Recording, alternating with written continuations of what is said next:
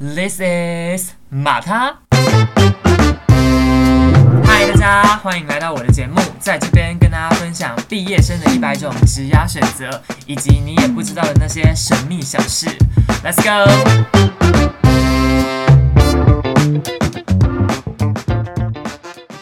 嗨，大家欢迎来到我的节目《马他 in the house》，我是主持人马他。今天是一个 special 的 episode，没有错。今天没有嘉宾，只有我一个人，因为我这次呢要来分享。我在医院实习二十天，所见所闻这样子。我三月的时候呢，开始在联合医院的阳明院区实习，这算是我们系上的一个必修啦。就我们上学期，我是在那个医疗品牌顾问嘛，我自己去校外找了一间医疗行销公司认列我们系上的企业实习。那下半学期呢，因为其实我们本科不太会进去医院工作，因为我们系比较多人会去像是医材厂的研发啊、研究啊，或者是在医财长当 sales 这样子。那进去医院做义工部门的人比较少。不过我其实这次进医院呢，我个人觉得收获很多，然后我也觉得看到的东西很不一样，所以我就想说这次要来记录一下，然后全部分享给大家，说我在医院的所见所闻。那我这次呢，就是会分三次。然后慢慢记录，就是我今天其实才是我第一周结束，但我怕说等最后再一次讲完可能会忘记很多事情，所以我打算一周一周的把它衔接起来。先说一下好了，就我现在在医院实习，其实有一点不习惯是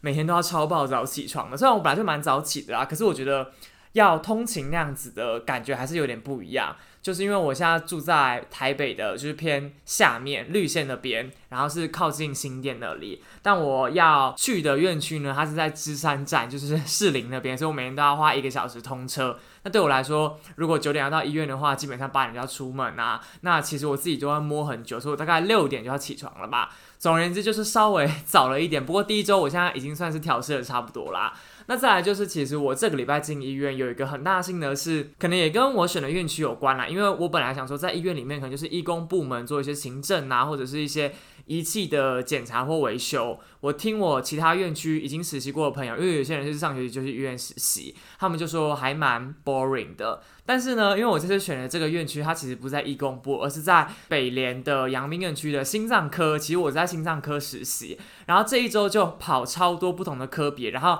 我昨天甚至还看了一个 real 的手术，就是很 real、很真实哦，就是没有玻璃挡板的，我就站在医生后面大概一公尺以内地方看他切开伤口，我真的快吓死了这样子。反正就是这礼拜其实我有跑呃心导管啊、放射科啊、复健科，以及昨天有看手术，所以其实都没有实际的在做一些。些什么仪器的维修，或者是一些很行政的东西，就是很真实的看到医院里面的一个很现实啊的生态。那我这次就想说来分享这一周我看到的几件我觉得很棒的，或者是大开眼界的事情。第一个呢，我想说先从我昨天真的接触到手术整个实况的一个即时心得哈，因为我其实昨天真的有一点吓到。就是昨天我们就说要看手术，讲说好啊。可是因为其实第一天我去医院的时候，我就有看了心导管的手术，但我们是就是隔在玻璃之外。就其实做手术的时候，它是一个就是手术室嘛，它旁边会有一个控制室，然后就有一个玻璃啊，然后里面有很多电脑啊，就是我们可以及时传一些影像啊。就是如果今天他要把某一些小摄影头插进病人的身体里面。那些影像就会出现在控制室里面，然后医师在操作手术的时候，他前面也会有一个大型的荧幕的平台去显示它里面的内容，这样子。那在控制室其实就是可以及时给医师做一些呃数据上的分析啊，或者是我们可以给医师一些建议。如果他要我们看一些数据，因为里面有一些是什么放射石或者是一减十。昨天我是直接穿着很重的前衣哦，因为手术室里面都会有放射，所以你都要穿前衣，那很真的很重。我昨天穿着大概站三十分钟，我就觉得酸到不行，无法想象医师都要。开手术开三四个小时，那反正昨天就是穿着铅衣在医师后面，因为昨天他做了一个阿婆。大概八十岁的阿婆吧，他要做 pacemaker，就是那个节律器，他心脏那个节律点，他有心律不整的问题，所以昨天就是要做一个电烧的手术，电流的方式把他的那个整个心脏的电流频率调整回来，让他不会再心律不整这样子。我就站在医师后面，然后一开始是他先打麻药，直接打在心脏那一块哦。我昨天看到那个麻药的针真的是吓死，超大打一根，而且不只是一支哦，他大概打了四五针吧。反正打下去的时候，那个阿婆就说：“啊。”就天一心啊！我整个就是快看不下去，因为那看起来真的是痛到一个爆炸。我觉得打麻药就算了嘛，因为我只是想想说打麻药，应该阿妈后面之后就不会疼了吧。但是医师那时候，因为他在心脏那边开刀嘛，所以他就拿出一个手术刀，他就把心脏的皮肤就划开。他划开那一瞬间，我真的是吓到，我就是。大概倒抽一口气，可是我又不能大叫，因为就是我就在医师后面大概五十公分的地方，就是我要是大叫可能会干扰到医师，所以我就整个把脸撇过去，完全不敢看，因为他切下去的时候就是血就流出来这样子，感觉很像什么犯罪现场，但我就是整个错到不行，而且重点是他切开之后，然后他又拿出了一个叫做电烧刀的东西，它就是可以用电跟热的方式把皮肤切开的同时呢，它又可以防止血一直，因为你知道切开就是会有血一直流，但是它那个电烧是。可以立即的把呃血有点像是凝固吧之类的，重点是它在切的时候就会有滋滋滋那种很像在煎猪肉的声音，在那个环境下听到这个声音，你真的是会整个人头皮发麻，你就觉得整个就是很不对劲，因为那是一个阿婆这样子，然后那个阿婆是局部麻醉心脏那一块，但他本身是清醒的，所以你就会听到他一直说啊就疼一些，他每次喊说他很疼，我心都震一下。然后另外那个医师昨天有跟我说，他觉得那个阿婆比较敏感。就我们同期的有两个人是先看另外一台刀，他就说那时候做同样的手术，可是做的那个阿公是完全没有出任何声音，但我那个阿婆是昨天从头到尾都一直在说她很疼。然后医师也有说他觉得这个阿婆是比较敏感的类型。就是可能不会到真的超疼，但是一定会有感觉，因为你就把心脏切开了，就把心脏那一块的皮肤切开了，不可能没有感觉啊。所以 反正昨天就是处在一个我整个就是觉得很可怕，因为阿婆一直说她很疼，但是你又看到就是医师在切开她心脏那一块东西，然后又把一堆的那个管线从就是心脏的那个伤口插进去，因为昨天那个手术呢，它就是要透过一些电线，它有个导管，然后导管它会再把线插进去。然后再最后把导管抽出来之后，线就在里面了嘛。旁边就会有一个医工师，他就负责操纵一些仪器，他就会报告说：好，那我现在要用多少的电流啊？然后我们就去电那个心脏，然后把它的呃什么电位电对还是切断哦。那最后心脏就会恢复到它原本的那个频率了。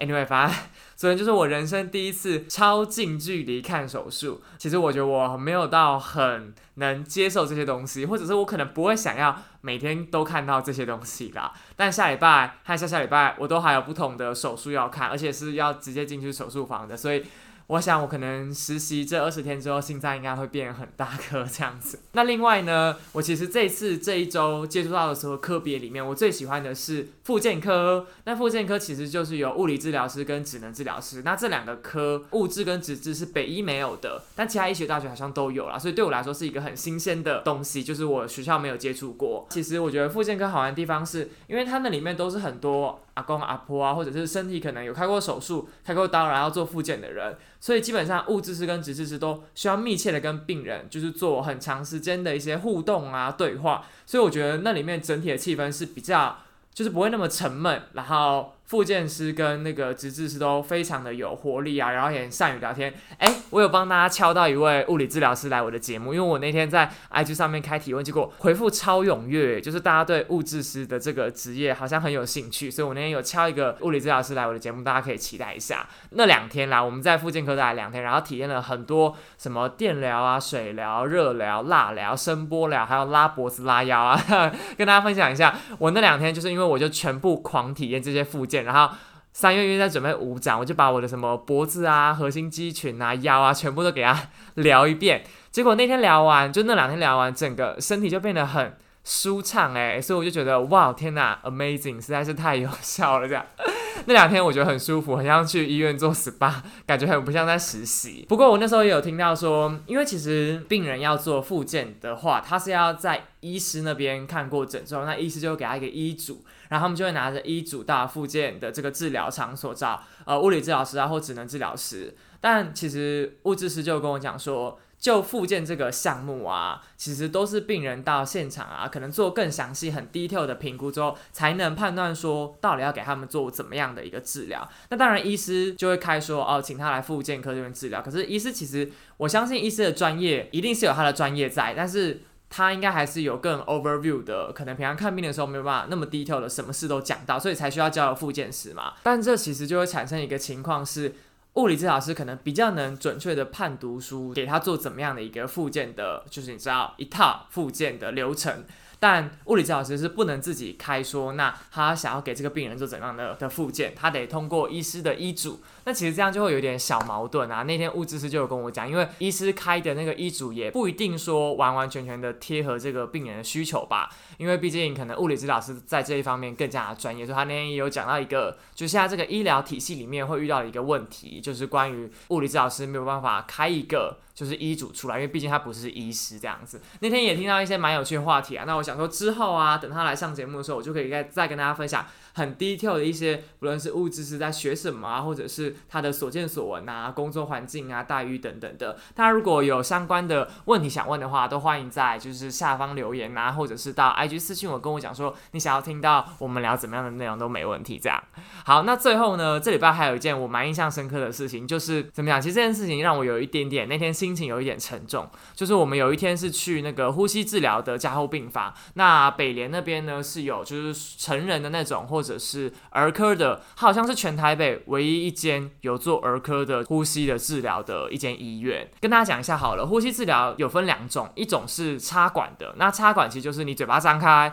然后把管子插进去，它就会直接顺到你的喉咙去，然后再打气进去嘛，它会协助你呼吸啊。然后反正基本上会做这种插管治疗的，啊它是本身都还具有一定的。呃，自主的呼吸能力，那这个东西有点像是 support 这样子。但另外一种呢是气切，那气切我不知道大家有没有听过，气切其实就是把你喉咙开一个洞。然后把管子放进去，不是从嘴巴放进去哦，是你喉咙会被开出一个洞来，然后管子直接插进去，插进你的咽喉啊，然后把气灌进去这样。那通常呢，这样的病人都是已经没有什么自主的呼吸能力，所以他才需要做到这样，是直接把脖子那边要开一个洞，切开放，就气管进去这样。所以那天他加入病房的时候啊，其实我们看到很多人都是已经呃年纪很大，可能七十岁到八十岁，甚至九十岁都有，然后可能已经完全没有意识，应该是说几乎都没意识的，就是需要有人帮他们定时翻身啊。然后他们就只能透过这种仪器去协助他们呼吸。那他们有些人其实已经昏迷了大概两年吧。我昨天有看到一个案例是已经就是写说他从一百零九年昏迷到也不是昏迷啦，就是做这个气切的治疗已经做到现在已经一一年了嘛。反正就是也是两年很久。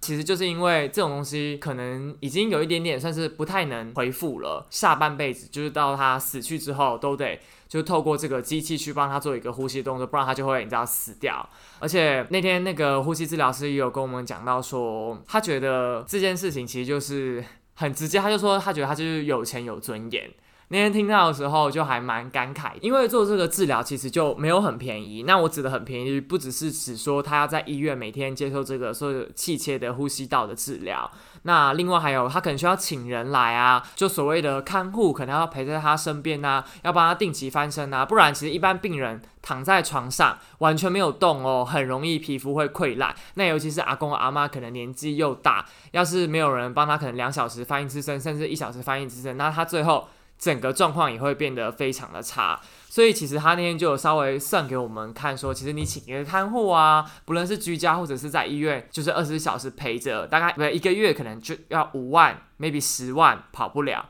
就如果你是要很 detail 很完善的照顾他，因为就是那天我们在病房看到，也不是说其实大部分的阿公阿妈旁边都没有家属在，那也有可能只是因为现在疫情，所以。没有开放家属二十四小时陪着，但是治疗师有跟我们说，其实你知道，你也不可能叫儿子女儿不工作，然后二十四小时都在他们身旁陪着吧。所以其实这一件事情，就是会有一点点让他觉得说，就是有钱有尊严。如果你今天真的有钱，你才有办法请人二十四小时陪着你。对，所以那天听到的时候，我心里就是也有点小难过，就也不知道该说什么。那天在整个加护病房 run 过一遍的时候，心情就会变得 没有这么的乐观。再来就是那天还有去儿科的。照护病房，其实我觉得那天去儿科，我是心里是真的觉得很难过，因为其实儿童会做呼吸治疗，就是这种要住进加护病房的，基本上就是出生的时候可能先天的染色体就有问题啊，或者是可能有重大病症的后遗症啊，溺水或者是什么重大疾病才会需要这样子。那那天我们在病房里好像有十五个吧，那他们有些人可能就是从出生插管到现在已经。七年了吧，他们都是有些是插管，有些是做气切，基本上也是没有什么意思。所以那天看到的时候就会很感慨，想说我们身体健康真的是一个很幸福、很幸福的事情。那那天也有看到一个美眉，她是有意识，然后也都会讲话，然后身体也看起来算是健康，但是她就是没有办法离开呼吸器，就是她只要一离开就会很喘。所以他现在就是虽然有意识，这样已经七年了，但他还是只能一直待在那个病房里面，对。然后可能就玩玩平板啊，然后看着同年龄的孩子，就是明明自己好像很健康，但是又不能出去的那样子的心情，我就觉得哦，那天看完真的是心里很复杂。那天那个儿童加护病房的那个护理治疗师也有跟我们讲说，他们刚开始医院成立这个部门，就是 for 儿童的时候，其实每天的心情都很沉重，因为就不知道该怎么去。接触这样的小朋友，尤其是他们又是第一次接触，可能是在呼吸道上面有问题啊，同时又是小朋友的一个状况。他那时候有说，从那个部门成立一路走到现在，因为带那天带我们那个姐姐，她就是元老级的人物，她就有说自己心情其实就调试了很多。我其实觉得这一一周在医院遇到的所有的医护人员，真的都就很 respect 他们。像我在 ICU，就是那边常常会有很多紧急状况。但其实整个医院的氛围，大家是尽量不会保持的很严肃或者是很沉重，就是我还是可以看到医护人员或护士他们就是有说有笑啊，然后有紧急状况的时候就立即处理，然后回来的时候可能就还是笑笑的这样子。因为我本身真的不是说对医疗体系很了解，然后也没有真的在医院待过太久。就是只是在医学大学念书而已。不过那天在医院里面实际感受到这样的氛围的时候，我就觉得说，台湾的医疗人员真的很辛苦。尤其是今年在疫情这样的状况下，我有点无法想象说，当初医院就是要收一大堆可能有病例的病人，就因为北联是公立医院嘛，所以就很长可能会需要收就是案例。我们这几天在医院的时候，其实有疑似案例进来的时候，都会拉封锁线。在没有疫情的情况下，每天都要面对这么多沉重的事情了，就有点无法想象说，在有疫情的情况下。大家的压力到底是多大？那在压力这么大的情况下，还要就是让自己的心情是保持愉快，是我觉得是一件很困难的事情。我都不知道我自己做不做得到，因为那样的感觉就有点像是你不只是自己危险，你还要去想办法照顾那些有危险的人的同时呢，你又得告诉自己说你不可以退缩，因为有很多人需要在等着你的帮助。对，所以其实这一周下来，我会觉得说医疗体系真的，即便它不是我想做的事情。但这个领域里面的确有很多很杰出的人，然后也的确需要有一群对这个事情有很有热忱的一群人在这边服务，不然台湾是会垮的这样子。好啦，就以上跟大家分享一下我第一周所见所闻。其实这礼拜我有点像是一个刘姥姥进大观园的感觉，我就是很认真在问，然后看到什么我都想要问，因为我就觉得说，即便我没有要做这个领域，这二十天对我来说算是一个难得可贵的经验，因为我也不觉得说自己未来有什么机会可以再进来医院走了。那我也觉得我未来应该不会想要在医院就是继续做其他事情。所以我这二十天就是其实心情还蛮愉快的，不会有什么很实习很累的压力。早起对我来说其实真的还好，对，所以没人去就想说好，那今天能看多少就学多少，说不定未来也是用得到的这样子。好，那以上就是第一周的跟大家分享，我们就下一周再见。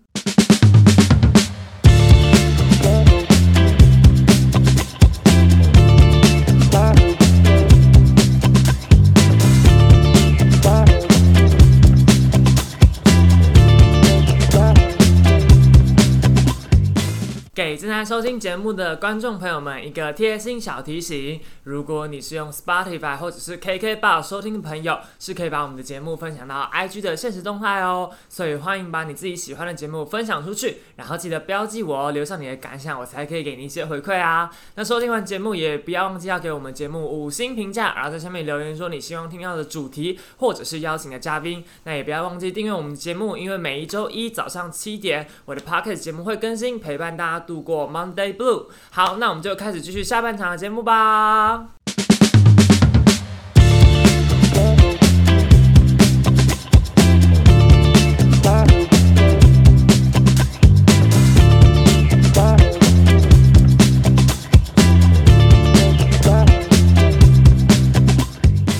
嗨，大家来到我们的第二周喽。好了，actually 现在其实已经是第三周结束了，没有错。就是我第二周跟第三周呢，总计十天。我想说今天一次把它分享完好了。然后也是因为我这两个礼拜很累啦，就我昨天才结束我们就实习的 seminar 的报告，就我们要报告一篇论文啊。所以我其实第二周跟第三周，我就是每天去医院实习之外，还要抽空准备 seminar 的报告啊，然后晚上又要去。用五盏的东西练舞练到翻，所以我这两周实在是 super 累，所以我想说今天就一次把我这两周看到的译文趣事，还有我觉得非常非常惊人的东西，一次跟大家分享一下好了。那我昨天其实就是 Seminar 的报告，Seminar 其实就是我不知道大家有没有听过，哎，就医学大学的应该都听过这个东西，就是它有点像是一个 review paper 啦，教授会给你一篇论文呐，然后你就重新去翻译它，然后再去找更多相关的资料，然后再报告同一个主题。那我昨天 Seminar 报告的主题是跟三 D 猎鹰有关，但是是猎鹰一个活体心脏的一篇论文。就大家三 D 猎鹰应该听过吧？就那种印表机啊，可以快速什么列印出一个实体的东西，把二 D 的东西印成三 D 的。然后我记得之前新闻也有看过，说什么可以列印出一栋房子啊，anyway 之类。反正我昨天的主题是三 D 猎鹰是应用在心脏的部分。那我其实那篇 paper 里面讲到的内容，就是因为如果你要炼印出一颗心脏啊，就不像是猎鹰一个建筑或者是一个房子啊，一个器材一样，你今天炼印出一个心脏是需要它可以实体的活动跳动的，那样才算是成功。三 D 炼印出一个就我们需要的东西。现在三 D 猎鹰它无法克服的问题，其实是重力，就是那个地球重力。我昨天看到的时候，我也想说，嗯，怎么会是地球重力？有点 confused。但我后来就去查资料，我才发现说。就原本二零一九的时候，其实有猎鹰出一颗兔子心脏，但兔子心脏很小，大概跟一颗葡萄差不多大吧。所以那时候猎鹰出来的时候，它的确是有一些生活性的，它是可以跳动的。但如果你今天想一想，我们今天猎鹰的是一个两百五十克的人体心脏哦，那当初在猎鹰兔子心脏，因为它很小，所以细胞跟细胞之间的那个吸引力是很足的，然后它是可以抵抗地球重力的。但如果你今天印了一个两百五十克的人的心脏啊，那你几乎是放大了二十五倍嘛。但是你你单颗细胞跟细胞之间的吸引力是一样的，它不会因为你放大二十五倍之后，细胞之间的吸引力就变成二十五倍大，并不会。但是因为你放大了二十五倍，所以你地球重力的确是放大了二十五倍嘛。那这时候地球重力就会把细胞跟细胞之间就是撤离开来，因为它们彼此之间的吸引力不够强，也就会造成说，如果我今天三 D 炼一一颗心脏出来的话，其实它会马上被地球重力给撕裂，然后整颗心脏在跳动的时候，因为如果你要让一颗心脏正常运作的话，它要达到一个泵血的功功能。泵血就是指说它可以同步的收缩啊、舒张啊，可以把血液打出心脏啊，让它维持一定的频率。它其实是一个很复杂的协调性啦。那因为受到地球重力的影响，它被撕裂了之后啊，其实心脏就没有办法完成一个泵血的功能。所以目前在三 D 猎鹰的技术上啊，在医学这个领域，在打印出一个活体器官这个部分是完全还没有办法克服的。然后那篇论文也有提到说，大概去年吧。就有科学家，他们飞到太空去做三 D 猎鹰人体器官的这个实验，因为在太空是无重力的嘛，所以就可以克服这个问题。对，但就是花很多钱啦。不过他们就有说，想要克服后面一些生物保存性的问题，其实都是算小的，主要的问题还是要克服地球重力的这一块啊，这样。反正就是我这次准备的 paper 是跟这个主题相关，所以就顺便跟大家分享一下我在准备这个 paper 的时候看到了一些冷知识的话题这样子。然后我这两周有发生蛮有趣的事情，主要一件事情就是我这两周进了很多次刀房。就上次讲的时候不是有说我有进去看心导管啊，就把阿妈心脏剖开嘛。那我其实这两周呢有进去眼科手术的刀房，也有进去骨科手术的刀房。然后我想要先讲一件事情，就是其实骨科跟眼科手术刀房是更加。加正式，然后是更加巨大的一个完整的手术室。因为我那时候在心导管的刀房的时候，其实它是一个算是比较小的空间，然后外面有外接一个监控室嘛，所以我那时候就以为刀房都长这样。但我这两周进去的时候，我才知道说，哦，正规的刀房原来应该是长这样。因为就是骨科跟眼科刀房都是在一个专门的在做手术的一个很大的空间，然后走进去就有很多不同的小房间啊，然后通进去之后就会到一个。完整的刀法里面就是有超多设备啊，然后空间很大，然后就跟电影里面演的一样啊，就是会有一个平台啊，然后所有的医护人员就会绕在旁边。那我先讲一下，我这次进眼科刀房看的主要是一些呃黄斑部病变的处理啊，还有那个白内障的水晶体置换。我先讲一下，一开始我有吓到，是因为我之前其实就有听过说，像是处理这种黄斑部病变啊，或者任何问题，它都是要在眼睛打针的。对，但是当你真的看到有两三根针直接插入眼球的时候，你真的会 吓到。因为我那天一进去，医生就说：“好，那我们现在赶快来做就是手术吧。”所以他就直接点了几滴就是麻药的眼药水而已了，它就是一个眼药水，就跟我们平常看到那个眼药水一模一样。他就点进病人的眼睛里面，然后大概过个几分钟吧，他就直接把一根针插进去 他的眼珠子里面。然后当下我真的是吓疯，而且像是黄斑部病变的手术，其实就是只要来给医生 routine 的打针，他就会消肿嘛，所以那个手术其实大概就三分钟五分钟就结束吧，医生就直接来点麻药打针，病人都没有什么反应哦，然后抽出来之后他就说，哎。阿妈或者是小姐，OK 可以了，今天这样就好了。反正那时候我第一次看到，就是在眼睛打针是是一个这么 real 的一个这么真实的情况。因为我想说前面会不会要先经过很多像是麻醉啊，其实也不用，就是点个眼药水，它就可以直接开始这个手术了。所以这算是我 实际看到之后大开眼界的一个部分吧。那我那天也有看到说白内障的水晶体置换，其实这有让我想到我之前在 DBC，就是那个医疗行销公司品牌顾问的那间公司实习的时候，其实我那时候就会负责新主的一个叫做张医师，那他就是主要在做一些近视雷射啊，或者是白内障的处理啊，水晶体的置换，其实就是眼科的手术的那一个部分啦。那一天在手术房看到这些东西的时候，我就觉得哇，好熟悉，就是我当年就接触到的所有东西啊，然后看的一些断层图啊、CCT 啊，然后这部分我其实是更为惊人的，因为我那时候就知道说它的运作方法有点像是你的白内障是因为你眼睛里面水晶体的那一块，它其实是一个有点像是。液态的胶状的东西，那随着年龄增长啊，有些东西可能会凝聚，凝聚之后它原本是透明的东西，然后它里面的呃偏液态的东西凝聚之后就会变成有点固态，就有点像是蛋白煮熟那样，所以你的整个眼睛里面的水晶体啊就会呈现一个混浊的状态，那这时候就会让你整个视线看得很不清楚嘛，所以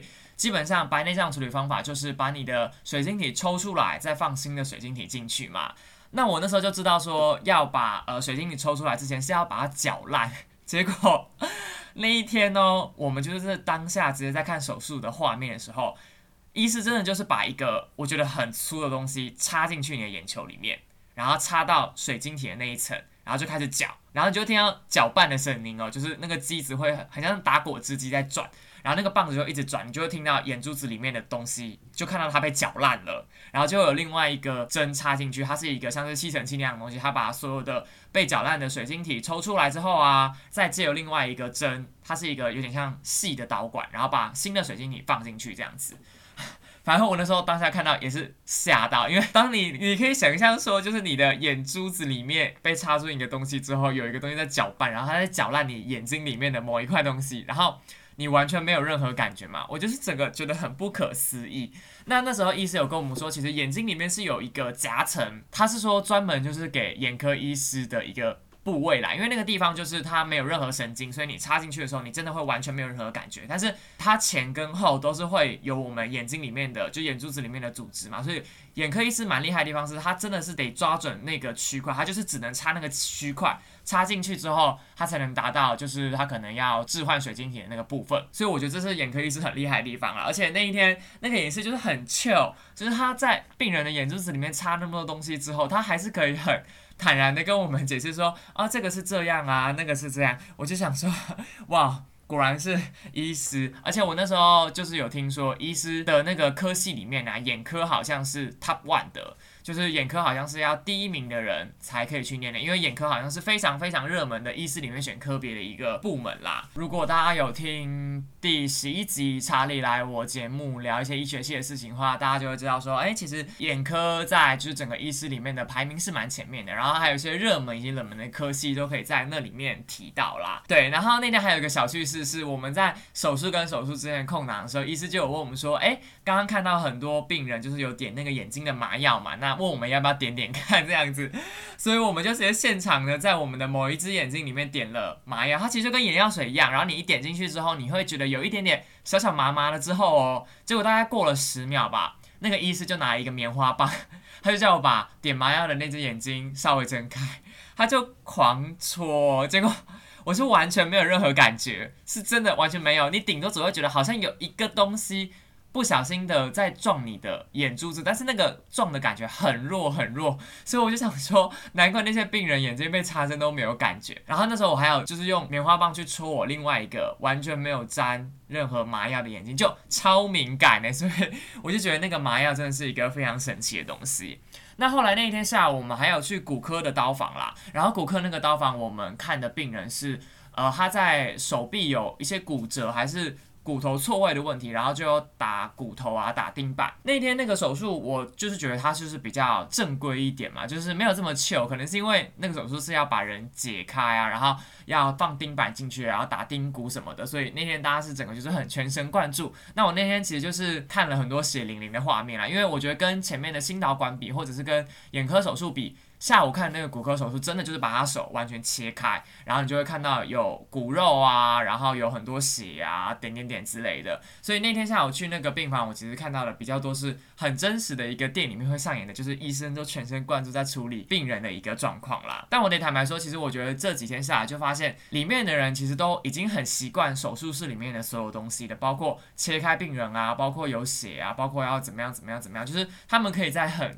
严肃跟很 chill 的情况下，转换的伸缩自如，这样，因为他们有时候做手术做到一半的时候，还是会小聊一下，所以我就觉得真的是很 respect 这些厉害的医护人员这样子。好，那分享完手术室的部分呢，顺便跟大家分享，这两周我有去三个我觉得印象比较深的不同的医院的部门，然后还有看到一些我觉得还蛮新奇的东西可以跟大家分享的。那先讲最靠近我的好了，就是昨天早上我是去医院的眼科的部门，但是就是一些眼睛检查、一些仪器的那个部门这样子。因为眼科其实要用到的仪器很多，所以我昨天其实有实际做了很多实体上面的操作啦。我不知道大家有没有测过眼压，就是大家如果去诊所，可能一般会量视力，不是吗？然后量视力的时候，有时候他会要量你的眼压，就是眼的压力。那他不是会？叫你把头放在一个机子上面，然后它会喷一个气。那我昨天才知道为什么喷气可以测出你眼睛的压力，就是其实我们眼珠子它是有一点点弹性的，所以当它在喷那个气的时候啊，它在之前就会先扫描你眼睛的一个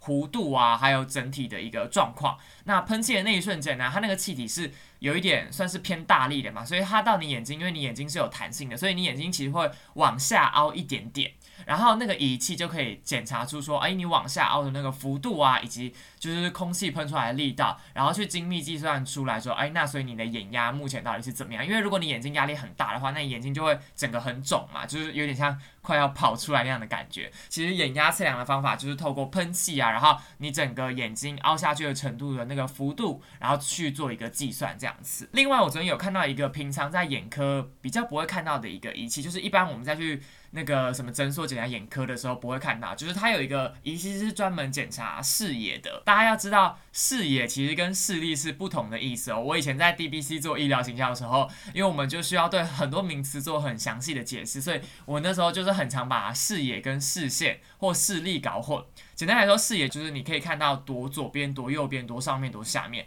那视力以及视线就代表你看东西的那个，你有没有近视啊？东西会不会清楚？所以这两个东西其实是不太一样的。昨天有个仪器，它就是专门测量视野。那视野要测量的人，通常都是有黄斑部病变呐，或者是有青光眼。简单来说，就是他可能视觉上面会有某些部分是直接有缺陷的，可能他完全看不到正中间，他在视野里面，他的正中间就是全黑的。然后其他地方都是正常的出现景色。那黄斑部的患者可能有时候会有一些，像是他整个视觉是扭曲的，他可能看一个直直的呃电线杆，结果他中间突然就是直接扭曲掉，那也是黄斑部病变的患者会出现的问题。简单来说，那个视野它就是有一点像是一个。空间吧，就是你一样会把头放进去某一个地方，然后前面那个机子它是一个算是三百六十度的环形的空间，然后就会有很多亮点开始跑，那病人就要去按说那个亮点现在在他视野里面的。呃，左上啊，左下啊，上下左右什么的，那借由这种方式就可以知道说，哎，那这个病人他到底哪边是看不太到的？因为如果他今天左上角是完全是黑色的话，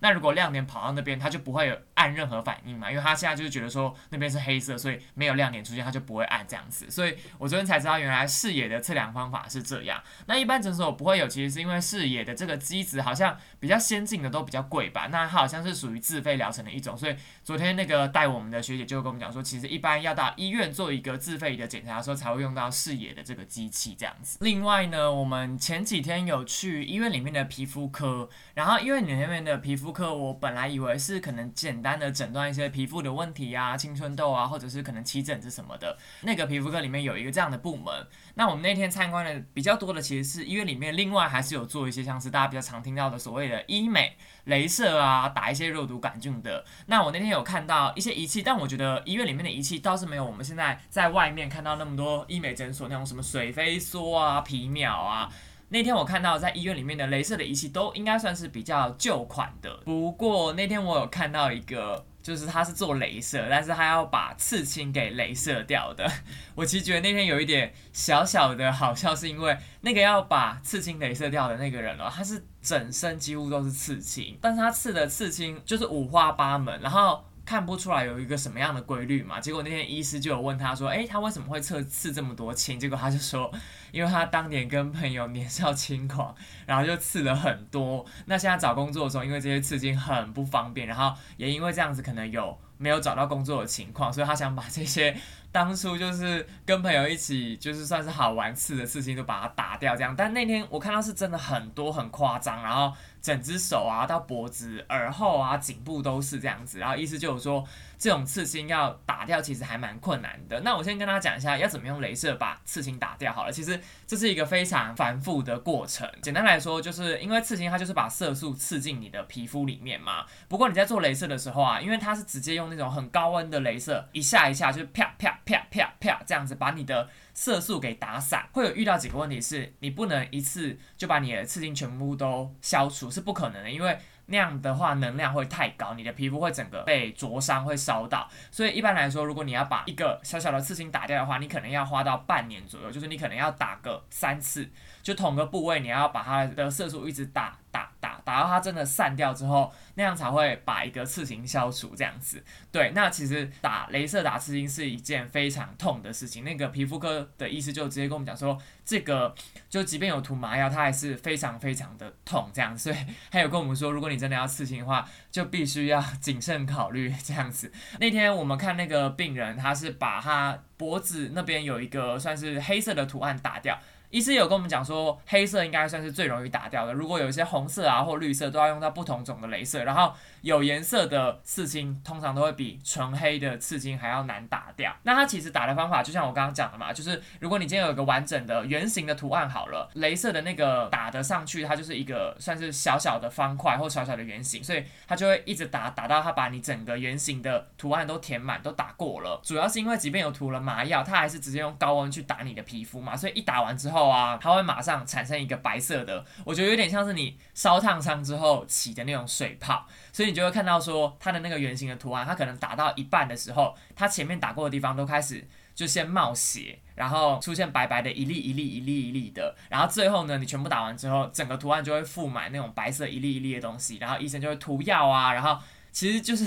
真的会流蛮多血，然后看起来是真的。非常非常的痛，那是我第一次看到把刺青打掉的一个情况因为我其实以前也有想过要刺青，我现在会觉得说，我等真的已经想好说这个刺青对我来说是什么意义的时候，我再把它刺上去好了。不然 那天看到他打掉，然后他那天只是打一个小小的图案，医师有跟他讲说，他可能今天只能打一两个，不能打掉它太多，因为他身体可能会负荷不了，所以他那天真的就打了一个小小的，大概五十块硬币大小的那个刺青图案吧。对，但他全身上下大概还有。将近应该有二十个左右，差不多图案吧。反正我就觉得，哇，如果他真的要全部打掉的话，不知道要吃多少，就是镭射的痛这样子。那最后呢，我还记得有一天我们有去检验科，检验科就是所谓医检系会去的科别嘛，就大家去抽血啊、验尿啊、验粪便的时候会去的一个部门。那那天在检验科，其实他们的仪器也很多，不过我比较印象深刻的是，他那天有跟我们分享，那时候在 COVID nineteen 的时候，他们收到病人的裁剪的时候的一个处理方式。呃，我不知道大家有没有做过 COVID 的裁剪，不过 COVID 的裁剪最快速的方式就是你知道，在鼻子那边抽一下，然后就会取到一个就算是你人的一个体检的样本，然后就会送去那个医检的部门嘛。那他们那时候有说，因为 COVID 疫情最严重的时候，其实每天会有超多超多这样的简体来，但是因为这样的简体，你又不知道它是不是已经得病的患者的简体嘛，所以所有送来的样本你都要以就是 COVID 的那个。最高的危险级别去处理，有阳明的联合的院区，其实医检部门没有到很大，所以他们那时候就还有专门设置一条走道啊，然后所有人拿到简体之前，都得换上衣服啊、帽子啊、口罩啊、手套啊，全部都是武装的配备一个全套全满这样子，然后拿到简体之后，以最短的距离呢，他们会送进一个。被 X 光笼罩的一个检查的房间，就是那个房间里面上面有一个算是消菌灭菌的那种 X 光 UV 灯，那个灯就会照射整个房间嘛。然后那个房间里面就有一个呃，我不知道大家做实验的时候有没有看过，哎，就是有一种仪器叫做抽风机，在医学大学做实验的时候都会遇到。我相信一般的实验室也有，它就是一个有玻璃挡板，然后上面是一个像是厨房那种抽风机嘛，然后就一直把那个玻璃挡板里面的空间往上抽，就会把里面的可能有毒气体啊，或者是避免里面的空气流出来，所以它就会一直往上抽到某一个医院里的呃废弃的空间。那要怎么进行检查？就是它有一个地方可以让你把手伸进去而已，就是你只能把手伸进去，然后你手就在那个玻璃的空间里面做实验嘛，然后风就会往上把就是废气抽走，所以那时候送到简体之后啊，就会先进去那个房间，然后那个房间里面就有一个这样的抽风机，然后那个抽风机他们就要在里面呢做那个 COVID 的可能简体啊，到底有没有阴性、阳性啊之类的去检查的一个实验。那他那时候也有说 COVID 的时候，其实整个。情况都很危险，也很危急。那每天又要处理那么多可能是疑似病例的简体，其实就是一个非常累的事情啦。个人认为，在就是这几周下来，因为我其实实习只剩下三天了嘛，就我下礼拜一二三就结束了，所以绕了那么多科别啊，将近快二十个科，然后看了那么多医护人员啊。我还是得就是 respect 一下，因为我觉得生在台湾真的很幸福，是因为我们的健保体制还算是很完整，我们的医护人员也真的都是一直站在最前线。保护台湾，所以才能让我们今天像我五展可以办，也是因为就是医护人员的努力，不然我们五展不可能在有疫情的情况下还可以举办一个就是将近快三百人的活动啦。对，所以这次来医院实习这几周，目前都觉得收获很满、很满、很满，然后也算是大开眼界吧。我自己就有觉得说，来这边其实算是。开发我另外一种生活体验，虽然我觉得我自己跟医学大学无缘，但是我觉得能有这样的生活经验也是非常不错的。OK，好，那这两周的心得啊，就不论是进刀房，或者我在不同的科别看到一些趣事，以及我很有感的事情，差不多就分享到这边。那下礼拜三天结束之后呢，我应该会综合一个我在医院实习二十天的整体医院环境啊，然后我看到的一些就是人物景象。的一个心得吧，在最后整理给大家，然后也会跟大家分享说，那我自己在走过二十天之后，可能对我未来的规划是不是有怎么样的感受，或者是有怎么样的感触？OK，那今天分享就到这边，我们就下礼拜再见喽。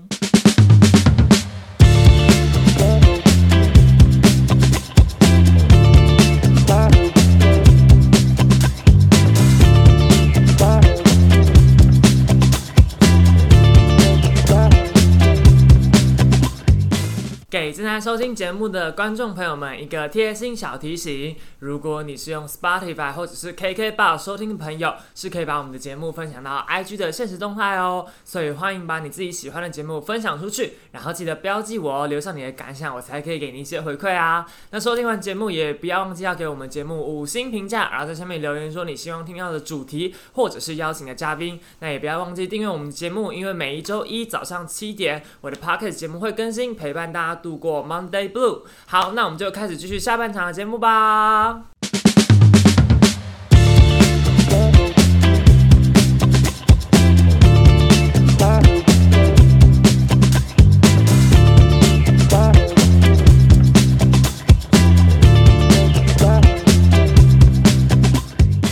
嗨，大家，我已经实习结束了，没有错，我的实习就在昨天呢正式结束了。那今天是我终于不用早起的第一天，那我也不用练舞啊，也不用上课，就晚上才要做这些事情啊。所以我今天就是睡到自然醒，然后吃了早餐，就打开电脑开始处理很多不同的工作。但是真的是非常久违的感觉啦，因为我其实这个月除了一到五的实习之外，我六日都是七点起床去忙一大堆跟舞展相关或者是一些节目录制的事情，所以。今天对我来说是一个难得悠闲的早晨，这样子。那其实最后的这三天呢，因为上礼拜五 seminar 已经结束了，然后这三天前面也因为我们跑太多课别，所以最后好像其实没有什么地方好去看的。那这几天我们就是早上都没有去医院，只有下午的时候去报道，然后去的课别我觉得也没有说有太特别的东西可以分享。我们几乎就是去，然后大概一两个小时就结束，然后我们又回家了，这样子。对，所以我想说最后呢，我就来分享一下我这二十天呢在医院看到一些呃内部的工作环境啊。或者说我遇到的人，以及就身为一个可能未来没有要走医学这个方向的我，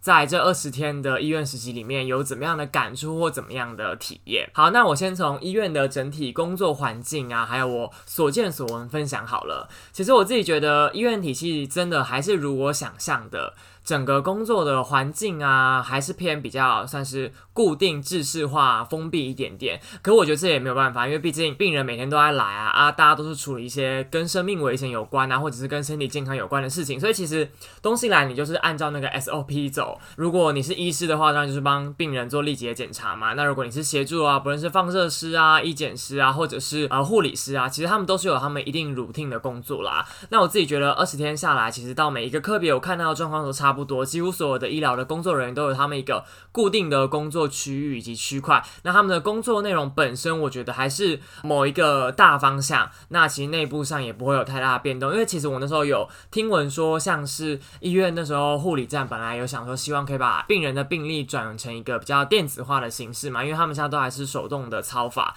但那边的学姐就跟我们讲说，其实这件事情是有推行过一阵子，但可能因为。你知道，就是要从纸本转换成电子，是一个很难去适应的东西吧？或者是他要学习一样新东西，并不是每个人都那么愿意接受的。那那时候在推行这个呃电子化病历的时候，其实还有遇到很多，不只是可能个人想不想要换的这个问题，而是有很多实际层面。因为毕竟你可能要登记病人的一些资料，你要是 key 错怎么办？那这些档案是会直接上传到医生的 iPad 里面嘛？其实这些都是需要去克服的。那也因为这样子，后面他们还是转成用手动的方式去完成病历的这个登记啦。所以其实要在医院里面。做出很大的变动或改革，我个人觉得没有那么容易，因为呃，医院可能已经有二十几、三十几年的资料，甚至更久。那我觉得要从一个形式转到另外一个形式，真的不太容易这样子。但是我同时间也觉得说，在面对这些医疗人员的时候，有让我看到一个非常不一样的地方，就是即便这些工作是很。routine，然后是要面对呃病人的生死啊，要面对一些我自己觉得并不是很乐观的事情的时候，我觉得医疗体系的人真的很厉害，因为他们都能保持一个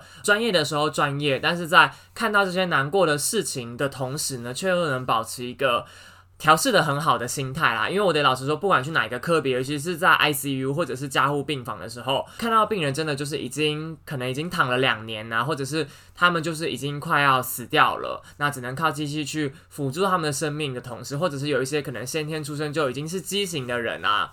我觉得 ICU 的那些姐姐们或者是学长们，他们都是在面对病人的时候，跟我们讲解的时候是非常专业。但是他们同时间，我又可以看到他们在跟同事聊天的时候，又是保持一个很 free 啊，呃，可能开开玩笑啊，讲讲话的心情。那包括我在手术房里面，我前面也有讲到嘛，就是即便他们在做手术的时候是很专心的，但是可能有时候在做一些比较小的缝合的动作啊，或者是在手术跟手术之间切换的过程，他们都还是可以像我们平常工作。的那种可能工作之间的闲聊，这是让我觉得非常压抑的一部分。因为其实我在那时候，我常常会觉得看这些东西，心情真的会没有这么好，或者是你就会觉得很沉重。说原来这个世界上有这么多人要面对这样的，不论是疾病的困扰啊，或者是他身旁的家人得去面对，或者是一同去克服处理这些问题。那那时候我自己心里当然会觉得有一点不太开心啊，或者是甚至会影响到我下班之后离开医院。有时候回家路上就在想说，哇，我真的是。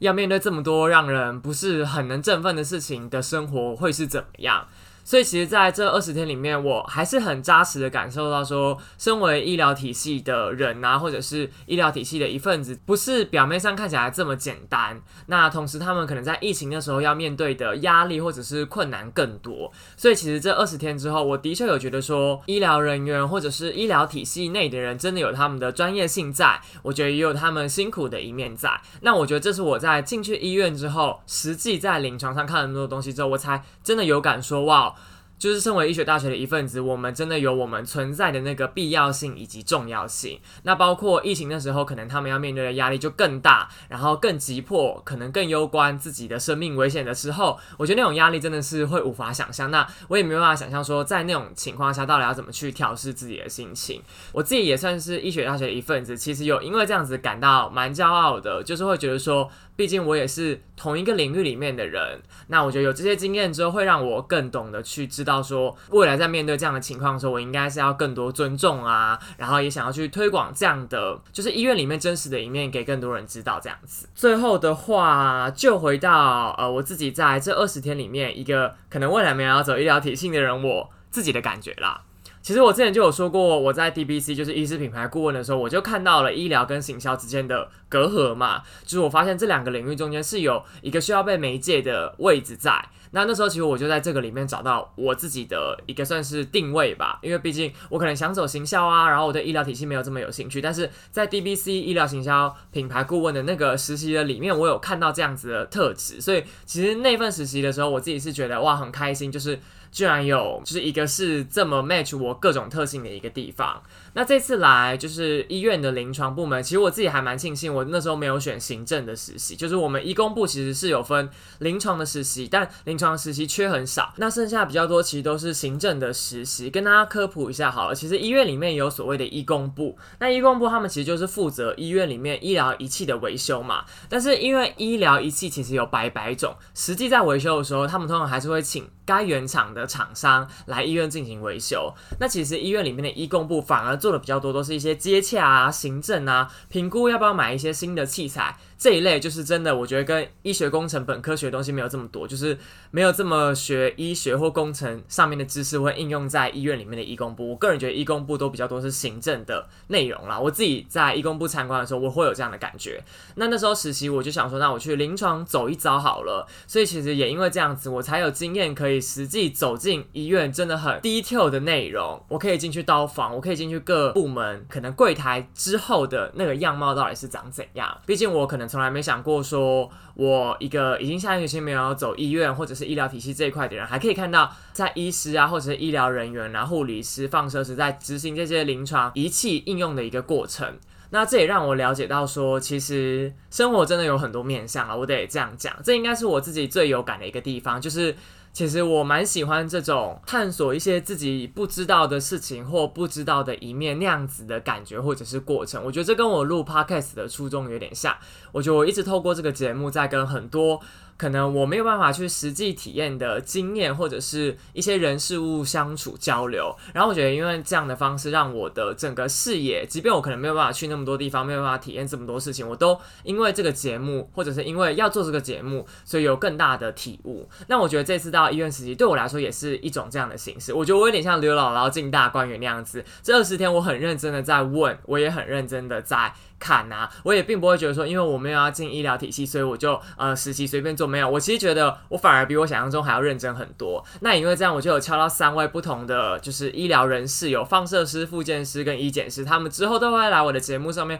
分享一些就是不同的医疗体系他们自己职业里面的大小事这样子。对，所以这二十天对我来说真的是收获很大。然后我也觉得很庆幸，说自己有这样的一个机会，可以走进医院里面，走进刀房啊，走进加护病房，走进诊所，这算。算是一个收获满满的实习。那希望我这次把这二十天啊、四周的实习生活以及心得记录下来，分享给大家，是有让大家知道说，原来医院里面不同医疗人员啊、医疗体系的一个真实的样貌，以及也有让大家了解说，其实医护人员他们都是非常非常辛苦、非常值得大家尊敬的这样子。好，那差不多这次就是我的一个医院的分享啦。很久没有一个人录 podcast 节目了。那关于这一次的实习呢，我其实 YouTube 我有做一支呃 weekly vlog，是在记录我医院实习的一部分这样子。因为我就想说最后一周记录一下，所以我其实上周到今天是有做一个完整记录。那这集上的时候，我记得那个影片呃好像上了，又好像还没上，大家可以去频道看一下这样子。OK，好，那今天的节目就差不多到这边啦。如果大家喜欢我的节目的话，记得要订阅我的节目，然后在下面留言。说你想要听到的主题啊，或者是邀请的嘉宾，那也欢迎把我的节目分享到 IG 的现实动态，记得标记我，然后附上你的心得感想啊，这样我才可以跟你做进一步的交流以及回复啦。那最后也不要忘记要订阅频道，因为每一周一的早上七点呢，我的节目都会陪伴大家度过 Monday Blue。好，那我们就下一期节目见啦，大家拜拜。